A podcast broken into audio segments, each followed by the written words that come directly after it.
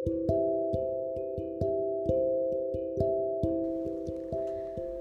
semua, jadi di topik kedua kali ini aku mengambil judul tersampaikan Di mana kita mulai dengan kata gengsi.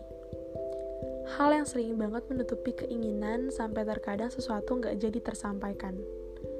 Nah, biasanya ini tuh bermula dari hal-hal kecil kayak minta tolong, minta pendapat, atau minta saran aja masih banyak banget nih yang gengsi. Dan kalau omongan ini kita perdalam, biasanya kita suka gengsi menyuarakan dan menyampaikan perasaan yang lagi kita rasain. Jadi waktu itu ada keadaan di mana aku udah gak kuat nih nahan rindu sama seseorang karena udah terlalu sering ya. Terus akhirnya aku coba bilang, dan bilangnya aku ini didorong oleh sahabat aku supaya aku bisa lebih lega katanya.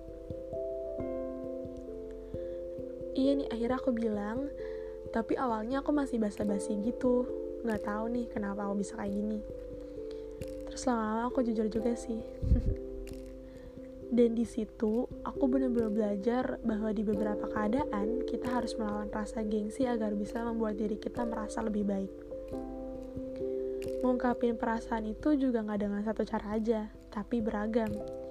Intinya jadi diri sendiri aja sih.